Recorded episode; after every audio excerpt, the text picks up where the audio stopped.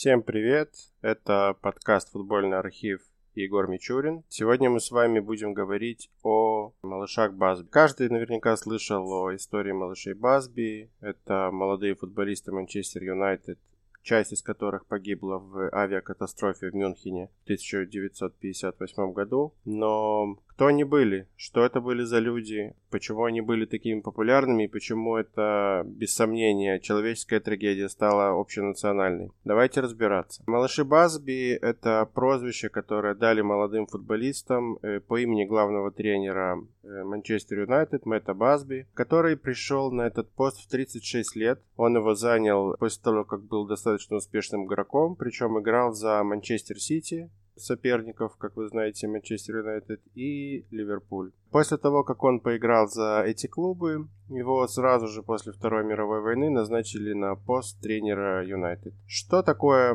Юнайтед того времени? Это был клуб, середнячок, который то валился во второй дивизион, то поднимался в первый. Ничего особенного, ничего сверхвыдающегося, ничего запоминающегося.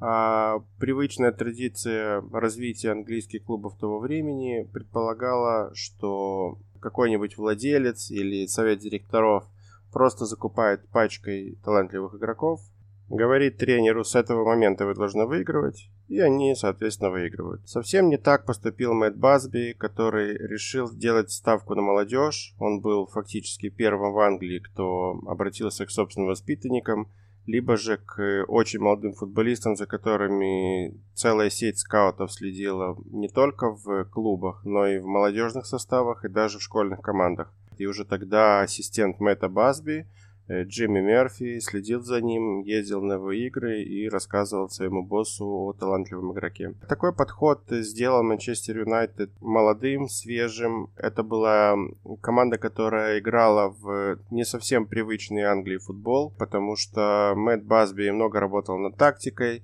Команда была подвижная, легкая, техничная, быстро играла в пас и фактически подавила концепцию британской игры, которую привыкли видеть на британских островах того времени. И результаты были ошеломляющими, потому что Манчестер Юнайтед в начале пятидесятых начал выигрывать чемпионаты страны. В пятьдесят шестом и пятьдесят седьмом два раза подряд стал чемпионом Англии с большими отрывами. В первом случае это было одиннадцать очков, во втором восемь. Я напомню, что тогда за победу присуждали два очка, то есть это достаточно серьезный вариант. И футбол перестал для Манчестер Юнайтед быть физической игрой с мощными подкатами, толчками, бей-беги, навес, голова и так далее. Это была действительно абсолютно другая, кружевная, задорная, веселая, молодая игра. Неудивительно, что Манчестер Юнайтед влюблялись просто толпами, и такого количества болельщиков, как тогда, у клуба никогда больше не было. И в целом знающие люди говорили, что даже битломания, которая захлестнула страну шестидесятых, она не принесла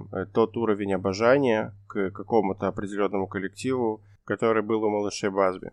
У сэра Мэтта Басби вообще были гораздо более далеко идущие амбиции, чем просто постоянно побеждать в Англии. Он считал, что будущее за крупными международными турнирами, и поэтому горячо приветствовал создание Кубка Европейских Чемпионов. Но поскольку узколобое английское руководство и конкретно Федерация английского футбола считали, что англичане и так самые сильные, самые крутые, родоначальники футбола, и вообще нафиг им нужно с кем-то соревноваться, они решили в первый розыгрыш Кубка Чемпионов не пускать английские команды. Так что Челси вполне мог стать первым английским клубом, который поучаствовал бы в Кубке, но им не повезло, и первым стал Манчестер Юнайтед, который в сезоне пятьдесят шесть пятьдесят семь стартанул с игры с Андерлехтом, которую выиграл десять ноль, и это не шутка, десять ноль. Дошел до полуфинала, и только Реал смог сломать малышей Басби, потому что, ну, Реал того времени, это Реал того времени, тут нечего говорить. И на следующий год, соответственно, малыши Басби, снова ставшие чемпионами Англии, снова отправились покорять европейские вершины, и остановились они на четвертьфинале, который игрался в Белграде против местной Црвены Звезды. Они отправились туда на самолете, это был февраль, и поэтому условия для полетов были так себе.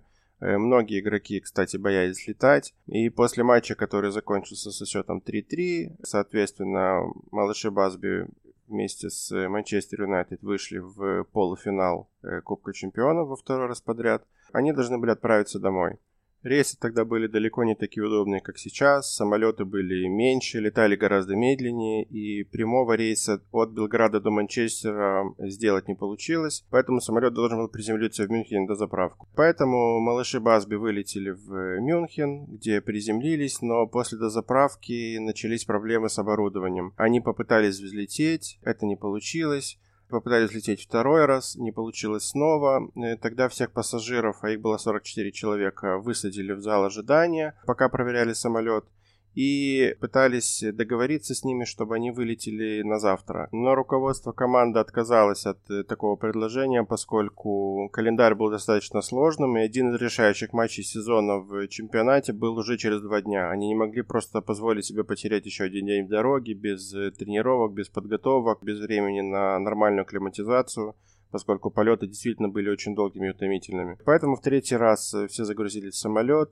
Самолет начал разгоняться по взлетно-посадочной полосе, но он уже дошел до конца ВВП, не смог подняться от земли, врезался в заграждение, пробил его, и там были дерево с домом, и самолет ударил крылом о стену дома, часть крыла и хвост оторвались, начался пожар, и одна из частей самолета попала в сарай, который был рядом с этим домом, где был грузовик, который взорвался. Самолет покружился по снегу, он тоже горел, и вообще чудо, что остались выжившие в подобной катастрофе. Выжившие действительно остались, но погибли двадцать три человека, и в их числе восемь малышей Басби. Мы вернемся еще к этому списку, поскольку цель этого выпуска — рассказать поподробнее о малышах Басби, перечислить имена, рассказать, кто они и за что их так любили.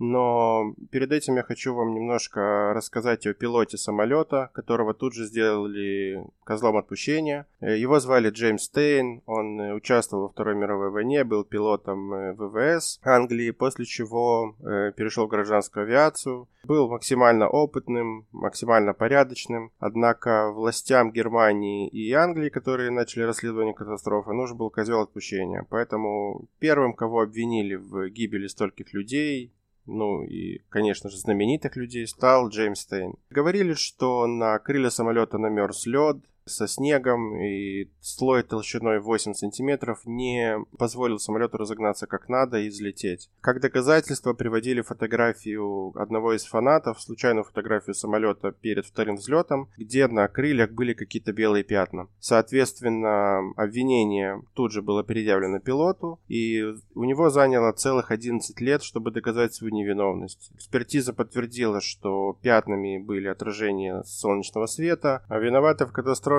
как раз немцы, которые сразу после крушения предоставили огромнейший отчет, в котором упирали на погодные условия, говорили, что взлетать в этих условиях вообще было нельзя, говорили, как я уже упоминал, о снеге и льде на крыльях. Однако выяснилось, что на самом деле состояние взлетно-посадочной полосы было таким, что взлетать по ней было невозможно. Она была вся покрыта слякотью, которая создала, собственно, помехи при взлете и не позволила самолету разогнаться до нужной скорости, чтобы взлететь. Так, одиннадцать лет Тейн, которого за это время уволили из авиакомпании, его дочь травили в школе, жена была вынуждена работать на двух работах, потому что Тейна настолько ненавидели, что не давали ему никакого места, хоть чернорабочего, хоть подсобного. одиннадцать лет, в общем, пилот боролся за свою невиновность. Это, естественно, подкосил его здоровье, и он скончался от инфаркта в пятьдесят четыре года. Но мы должны вернуться к малышам Басби, к скорбному списку из восьми жертв, который действительно просто шокировал всю Англию.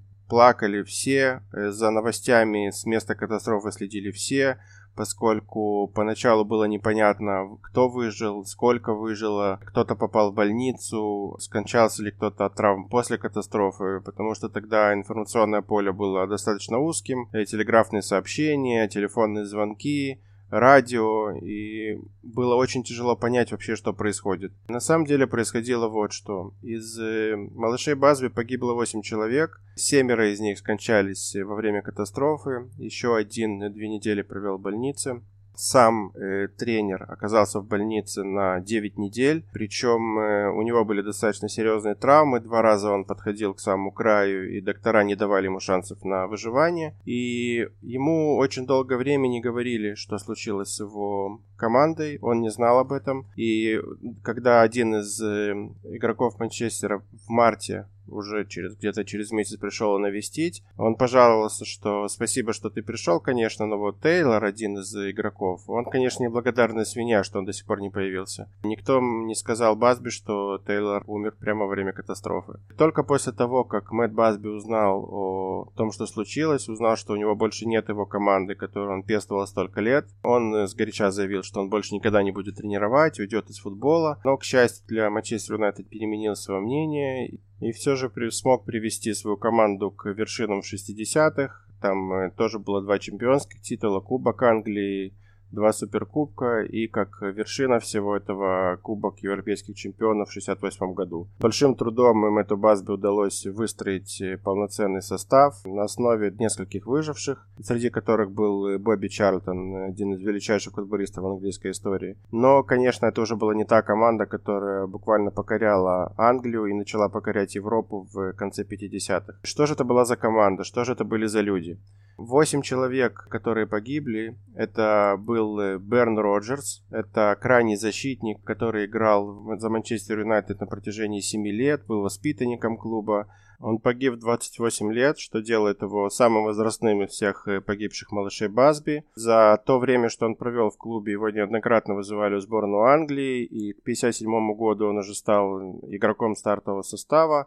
Это был левый крайний защитник, который отличался великолепным чутьем, шикарным просто видением поля, из-за чего он подключался к атакам. И это несколько ломает стереотип, согласно которому первым таким конкретно атакующим защитником был Джачинто Факетти из Интера. Нет, Берн это делал еще задолго до него. Благодаря своей игре в Манчестере он стал игроком стартового состава сборной Англии, за который успел провести тридцать три игры, и говорили, что, скорее всего, он будет капитаном сборной на предстоящем чемпионате мира пятьдесят восьмого года, однако не сложилось. Он погиб, так и не узнав, что его жена беременна, ждет первенца, и через восемь месяцев родился ребенок, которого тоже назвали Роджертом в память об отце. Еще один футболист, погибший в авиакатастрофе в Мюнхене, это Эдвард Колман, которого все называли Эдди. Это был крайний полузащитник, который играл за Манчестер в течение целых пяти лет, несмотря на то, что он был очень молод. Это был самый молодой из футболистов, погибших в Мюнхене, ему был всего двадцать один год. Начал плотно выходить на поле в стартовом составе, когда ему было всего восемнадцать, хотя тут есть такой небольшой парадокс. Басби, несмотря на то, что строил свою команду из крайне молодых футболистов, он не форсировал события, то есть он держал даже очень талантливых и очень мощных игроков на вторых ролях или вообще во второй команде, пока он не был уверен на сто процентов, что они готовы. Но эта готовность наступала гораздо раньше, чем в других командах у других футболистов. То есть если у Басби они выходили на поле восемнадцать-девятнадцать и тут же становились звездами, то другие клубы предпочитали их мариновать до двадцати одного, двадцати двух, и этим малыши Басби сильно отличались от всех остальных команд. У Колмана были очень мощные знаменитые финты, за которые его прозвали в команде «Змеиные бедра», и жениться он не успел до своей гибели. Еще один полузащитник, центральный, это был Марк Джонс, который играл за Манчестер Юнайтед на протяжении восьми сезонов номинально, хотя в первые четыре сезона он практически не появлялся на поле, потому что Басби его держал во второй команде, изредка подключал к составу, так что за эти восемь сезонов в чемпионате он успел сыграть всего сто матчей, однако он также умер достаточно молодым, ему было всего двадцать четыре года и все у него было впереди. В сборную его вызывали, однако на поле он выйти не успел, но многие говорили, что пятьдесят восьмой должен стать его прорывным годом, и он приближался к составу сборной Англии. У Джона также осталась жена, которая была беременна его вторым ребенком, дочерью, которая родилась через четыре месяца после Мюнхенской катастрофы, и также у него был двухлетний сын Гарри. Еще одним погибшим в Мюнхене стал Дэвид Пэг, двадцатидвухлетний невероятно талантливый вингер. Тогда это называлось outside left, то есть крайний левый полузащитник, но по сути это была позиция вингера. Он впервые появился на поле в составе «Красных дьяволов» еще в семнадцать, что нетипично для строгого Басби, но поскольку он был настолько талантливый, он быстро завоевал место в стартовом составе и точно так же приближался к сборной Англии, он успел сыграть за нее всего один матч, ну просто потому, что не, не были такие прогрессивные наставники сборной, как Басби, они считали, что таким молодым футболистам надо пообчесаться, поднабраться опыта, мясо нарастить, только потом играть за национальную команду. Это сейчас все в порядке, все норм, Руни восемнадцать лет уже забивал на Евро и так далее. Тогда это было не так. Поэтому Пег не успел поиграть за национальную команду как следует, и при этом спортивные журналисты предрекали ему судьбу Тома Финни. Это супер-мега-гипер-легенда Престон Норт Энд и, в принципе, всего английского футбола, который много лет оставался верен своему клубу, был вингером, сыграл за сборную больше семидесяти матчей, забил больше тридцати голов, ну и вообще был таким супер-мега-знаковым персонажем в английском футболе. Так вот, многие специалисты предрекали Пегу, то он станет его натуральной заменой. К сожалению, это также не сложилось из-за катастроф. Мало того, во время полуфинала Кубка Чемпионов пятьдесят шесть пятьдесят семь на Пега обратил внимание Дон Сантьяго Бернабеу, который впечатлился, как он играл с Реалом. Тогда Реал, как вы уже знаете, прошел дальше, прошел финал и, соответственно, выиграл его с общим счетом пять три. Ну, там царили Де Стефано и Копа, так что шансов было мало. И, однако выступление Пега действительно привлекло к нему внимание Реала, и вполне возможно, что испанские гиганты сделали бы конкретное предложение уже через год. Один из тех, о ком говорят меньше всего в свете трагедии Мюнхена, был Джеффри Бент. Это был крайний защитник, которому сильно не повезло играть в одной команде с таким столпом, как Роджер Бирн, который его, по сути, постоянно усаживал на лавку, поскольку Бирн был очень хорош, и крайнему защитнику на его позиции оставалось только наблюдать за игрой капитана клуба с, со стороны. Поэтому за семь или восемь лет, проведенных в составе Манчестера, Бент был его воспитанником, ему пришлось сыграть всего пару десятков матчей. Да и в Белград он полетел только из-за того, что Берн немножко травмировал ногу после зубодробительного матча с Арсеналом, который завершился со счетом пять четыре. Он был буквально за пару дней до игры в Белграде. И Басби на всякий случай прихватил с собой Бента, чтобы была замена в случае чего. Однако Берн смог выйти на поле, и Бент остался на лавке. А когда самолет летел обратно, погиб вместе с остальными. Вдова Джеффри Бента тоже ждала ребенка и родила девочку через месяц после его гибели. Девочку назвали Карен. Прежде чем я перейду к трем оставшимся из погибших футболистов, надо отметить, что еще двое так и не смогли больше сыграть в футбол из-за травм, которые они получили во время катастрофы. Одним из них был Джон Берри. Это опытный крайний нападающий, тоже вингер, можно сказать, который играл за Манчестер Юнайтед в течение семи с половиной сезонов, и он не был воспитанником клуба, он перешел в него из Бирмингема, и когда случилась катастрофа, ему было тридцать два года, то есть это был опытнейший футболист, практически всегда выходивший в стартовом составе. За свою карьеру в Юнайтед он успел забить сорок пять голов, и в результате катастрофы он получил, конечно, страшные травмы, то есть он впал в кому, из которой не мог выйти два месяца. Это были переломанные челюсть, локоть, ноги, таз. В ходе лечения челюсти ему пришлось удалить все зубы, был перелом черепа. Но, в общем,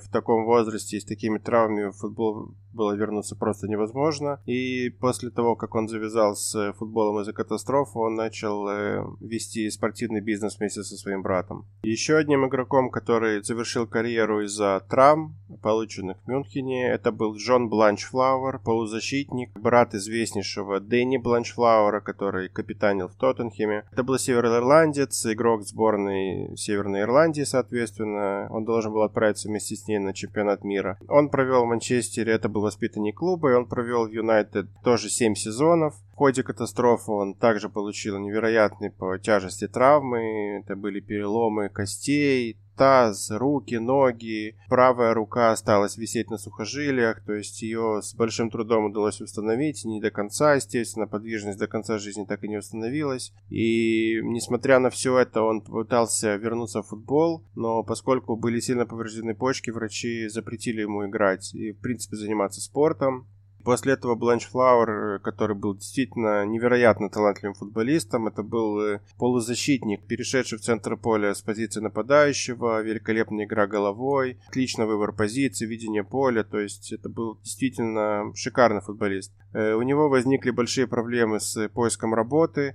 То, значит, он управлял магазином и открывался какой-то большой супермаркет, и все покупатели переманивал к себе. То он владел пабом, и паб прогорал. То он работал букмекером и потерял работу из-за того, что была сильно холодная зима, отменили скачки, и работник стал не нужен. В общем, ему как-то очень сильно не везло с работой. В итоге ему пришлось получить новое образование, он стал бухгалтером и работал практически до самого конца именно на этой должности. О трех оставшихся футболистах, которые погибли в Мюнхене, стоит сказать особо, потому что это были действительно суперзвезды или люди, которые должны были получить это звание в самое ближайшее время. Первым из них, о ком я хочу рассказать, это Томми Тейлор. Это был центральный нападающий, мощнейший, с хорошо развитыми навыками владения мячом, игры головой. То есть его игра головой вообще просто была невероятной. Он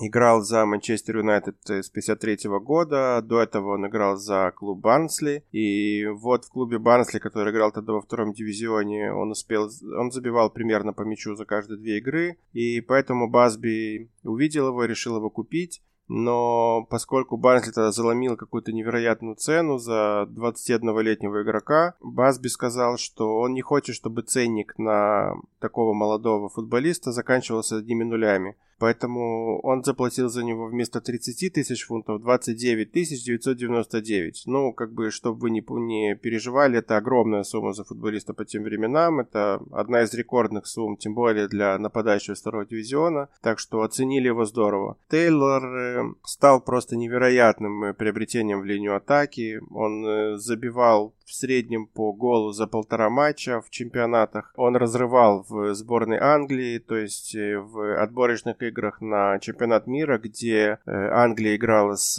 Ирландией и Данией. Он просто изорвал обоих соперников. Он сделал хэт-трик ворота Дании, хэт-трик ворота Ирландии, потом еще один дубль ворота Дании, стал своими семью мячами лучшим бомбардиром вообще всего отбора европейского. Он забил и в последнем своем матче за сборную в конце пятьдесят седьмого года, когда сделал дубль в товарищеской игре с Францией. Что касается внутреннего английского чемпионата, там у Томми тоже все было в порядке, он меньше двадцати за сезон не забивал. Лучшим его сезоном стал пятьдесят шесть пятьдесят семь, но поскольку по понятным причинам пятьдесят семь пятьдесят восемь не доигрался. Так вот, в том сезоне он забил тридцать четыре гола во всех соревнованиях, причем в восьми матчах Кубка Чемпионов он забил восемь мячей. В общем, это было действительно, это была действительно голевая машина. Абсолютно никаких сомнений не было, что в качестве главного нападающего он пойдет на чемпионат мира. Тем более, что за девятнадцать игр в сборной он успел забить шестнадцать мячей. Сумасшедший ратио. Однако, все это прервала мюнхенская катастрофа, в которой он погиб. Ему было всего двадцать шесть лет. И, кстати, в пятьдесят седьмом Интер предлагал за Тейлора шестьдесят пять тысяч фунтов. Чтобы вы понимали, это в пересчете на наши деньги около двух миллионов евро. И это был тогда трансферный рекорд мирового футбола. То есть больше за игроков не платил никто. Но Басби, естественно, отказался, сказав, что Томми Тейлор слишком ценный игрок. И он покинет Юнайтед, разве что уходя на пенсию. Вторым из оставшейся тройки игроков был ирландец, что не слишком типично для английского футбола тех лет. Его звали Лиам Уилан, в Англии его называли Билли. Басби, благодаря одному из своих скаутов, я уже говорил, что сеть скаутов у него была развита очень сильно, он его нашел в полулюбительском клубе в Дублине, откуда Лиама перевезли в Англию, и фактически в семнадцать лет он дебютировал за первую команду Юнайтед. Тоже, ну, настоящий нонсенс по тем временам, потому что молодых игроков поначалу достаточно долго, как я уже говорил, мариновали в, во вторых командах. Мало того, они делали черную работу, то есть чистили бутсы за игроками первой команды, убирались и так далее. Всего этого Уилан избежал благодаря своему невероятному таланту. Это был двуногий, быстрый, так называемый инсайд-форвард, то есть сейчас он, скорее всего, играл бы на позиции вингера или под нападающим. И он был настолько хорош, что в сезоне пятьдесят шесть пятьдесят семь обошел Томми Тейлора, стал лучшим бомбардиром сезона в чемпионате, он забил двадцать шесть голов. Ну и вообще это был супер талантливый и очень работоспособный, скромный игрок. Скромность и работоспособность ему достались от семьи. Он был одним из семи детей в строго католической семье в Ирландии. Лет до двенадцати не, не помышлял о футболе, потому что он собирался стать священником. Однако талант пересилил. Жжение в ногах при виде мяча, очевидно, тоже. Так Уилан оказался в Манчестер Юнайтед. И представьте себе, насколько была высокая конкуренция, что даже такого форварда, такого таланта иногда на лавку усаживал Бобби Чарлтон, который также только-только начал развиваться, подниматься в первую команду и тут же начал забивать. То есть Тейлор, Чарлтон, Уилан. Перед такой атакой могла спасовать любая команда, включая мадридский Реал, которому не довелось встретиться с Манчестер Юнайтед в самом расцвете сил малышей Басби. Уилан был одним из тех игроков, который действительно очень боялся летать в самолетах. Кроме того, он попросил у Басби отпуск, потому что Басби не собирался его ставить в стартовый состав на матч с Црвеной Звездой. Он сказал, что он хотел бы съездить домой к матери в Ирландию, но Басби со свойственным ему прагматизмом сказал, что а если что-то с кем-то случится, в общем, езжай-ка ты, дружок, с нами. Уилан действительно полетел вместе с командой, на поле не появился. Однако по дороге обратно, когда самолет пытался дозаправиться и взлететь в Мюнхене, он сказал, что ж, если это конец, я к нему готов. Кстати, Чарлтона и Басби из горящего самолета вытащил вратарь команды Гарри Грег, который отделался, на удивление, несколькими порезами и продолжил потом играть за клуб. Лему на момент катастрофы было всего двадцать два года. Неоднократно утверждалось в прессе, что он мог стать одним из лучших лучших игроков Ирландии за всю ее историю. Ну, это условное наклонение, которое ни в обычной, ни в футбольной истории никому никогда не помогало. Как бы то ни было, похороны Лиама стали одним из самых массовых скорбных шествий за всю историю Дублина. До сих пор неизвестно, сколько конкретно людей вышли на улицы, но было такое ощущение, что вышли не только весь город, но и все окрестности. Вся Ирландия прощалась с футболистом. Это был действительно потрясающий и невероятный талант. Фанаты вспоминали, что Лиам был единственный, кто в любую погоду, несмотря на дождь и грязь и так далее, оставался возле входа, где болельщики ждали, чтобы подписать автографы. До последнего человека, когда все уже убегали греться по трибунные помещения, он подписывал каждому футболку, карточку, все, что ему давали, и оставался до самого конца.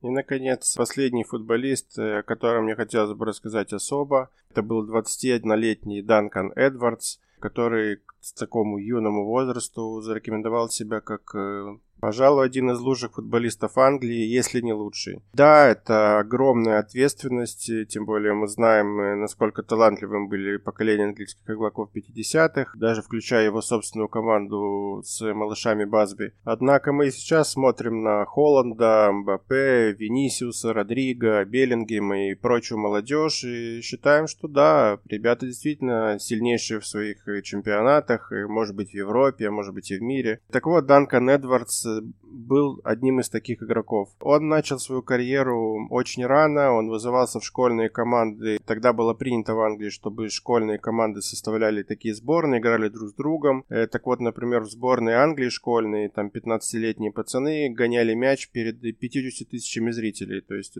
абсолютно ненормальная аудитория, но тогда вот так в Англии любили футбол. Его вели скауты Манчестер Юнайтед около четырех лет, поскольку это был действительно невероятный талант. Он в шестнадцать выглядел как двадцатилетний. Мощная такая бочкообразная грудь с широкими плечами. При росте метр восемьдесят он казался выше, шире, сильнее, чем он есть на самом деле. Он получил прозвище «Танк» и играл в полузащите. При этом он был универсальным игроком. Он легко отходил на позиции центрального защитника, мог играть крайнего. В Манчестер Юнайтед Басби поставил поставил его на роль левого полузащитника, но в паре игр он играл на позиции нападающего, то есть конкретный такой универсал, может заткнуть любую дыру на поле. В одном из матчей, когда два его товарища получили травму, он сыграл и форварда, и полузащитника, и защитника. Данкан Эдвардс поставил рекорд английской лиги, потому что он появился на поле за первую команду Юнайтед в шестнадцать лет и сто восемьдесят пять дней. Тогда, если семнадцать-восемнадцатилетние считали нонсенсом, это было вообще просто потрясение и шок. Но Басби все-таки придержал его немножко в резерве во второй команде, поскольку...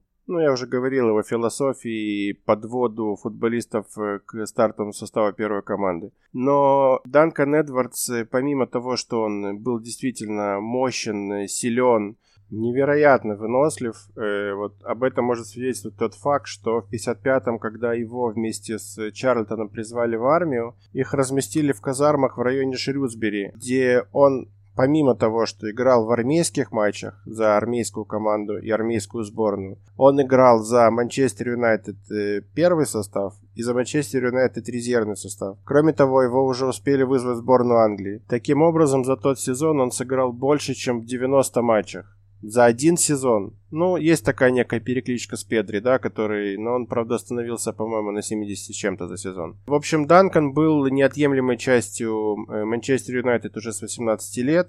И к моменту катастрофы успел провести за первую команду сто семьдесят семь матчей. Вместе с этим сыграл восемнадцать игр за сборную Англии, забив в них пять мячей. В общем, был игроком основы в обеих командах. Данкан был крайне скромным человеком, который не любил всей шумихи вокруг него. Он не мог спокойно выйти на улицу, потому что среди малышей Басби, наверное, он был самым популярным игроком. Все, что он любил, это взять сэндвичи и уехать в свой родной городок, сесть там на берегу реки и удить рыбу. Он также любил изменять свою внешность, то есть прятаться за очками, надевать какие-то странные головные уборы и уходить в кино на ночные сеансы. Иногда он ходил на танцы вместе с партнерами по команде, но не слишком любил эти походы. Во время самой катастрофы Данкан получил тяжелейшие травмы, как и многие его товарищи. У него были переломы ребер, были переломаны ноги и очень сильно повреждены почки. Когда его доставили в больницу, врачи сказали, что он может выжить, однако в футбол играть больше не сможет. И в течение двух недель мощный выносливый организм Данкана боролся с...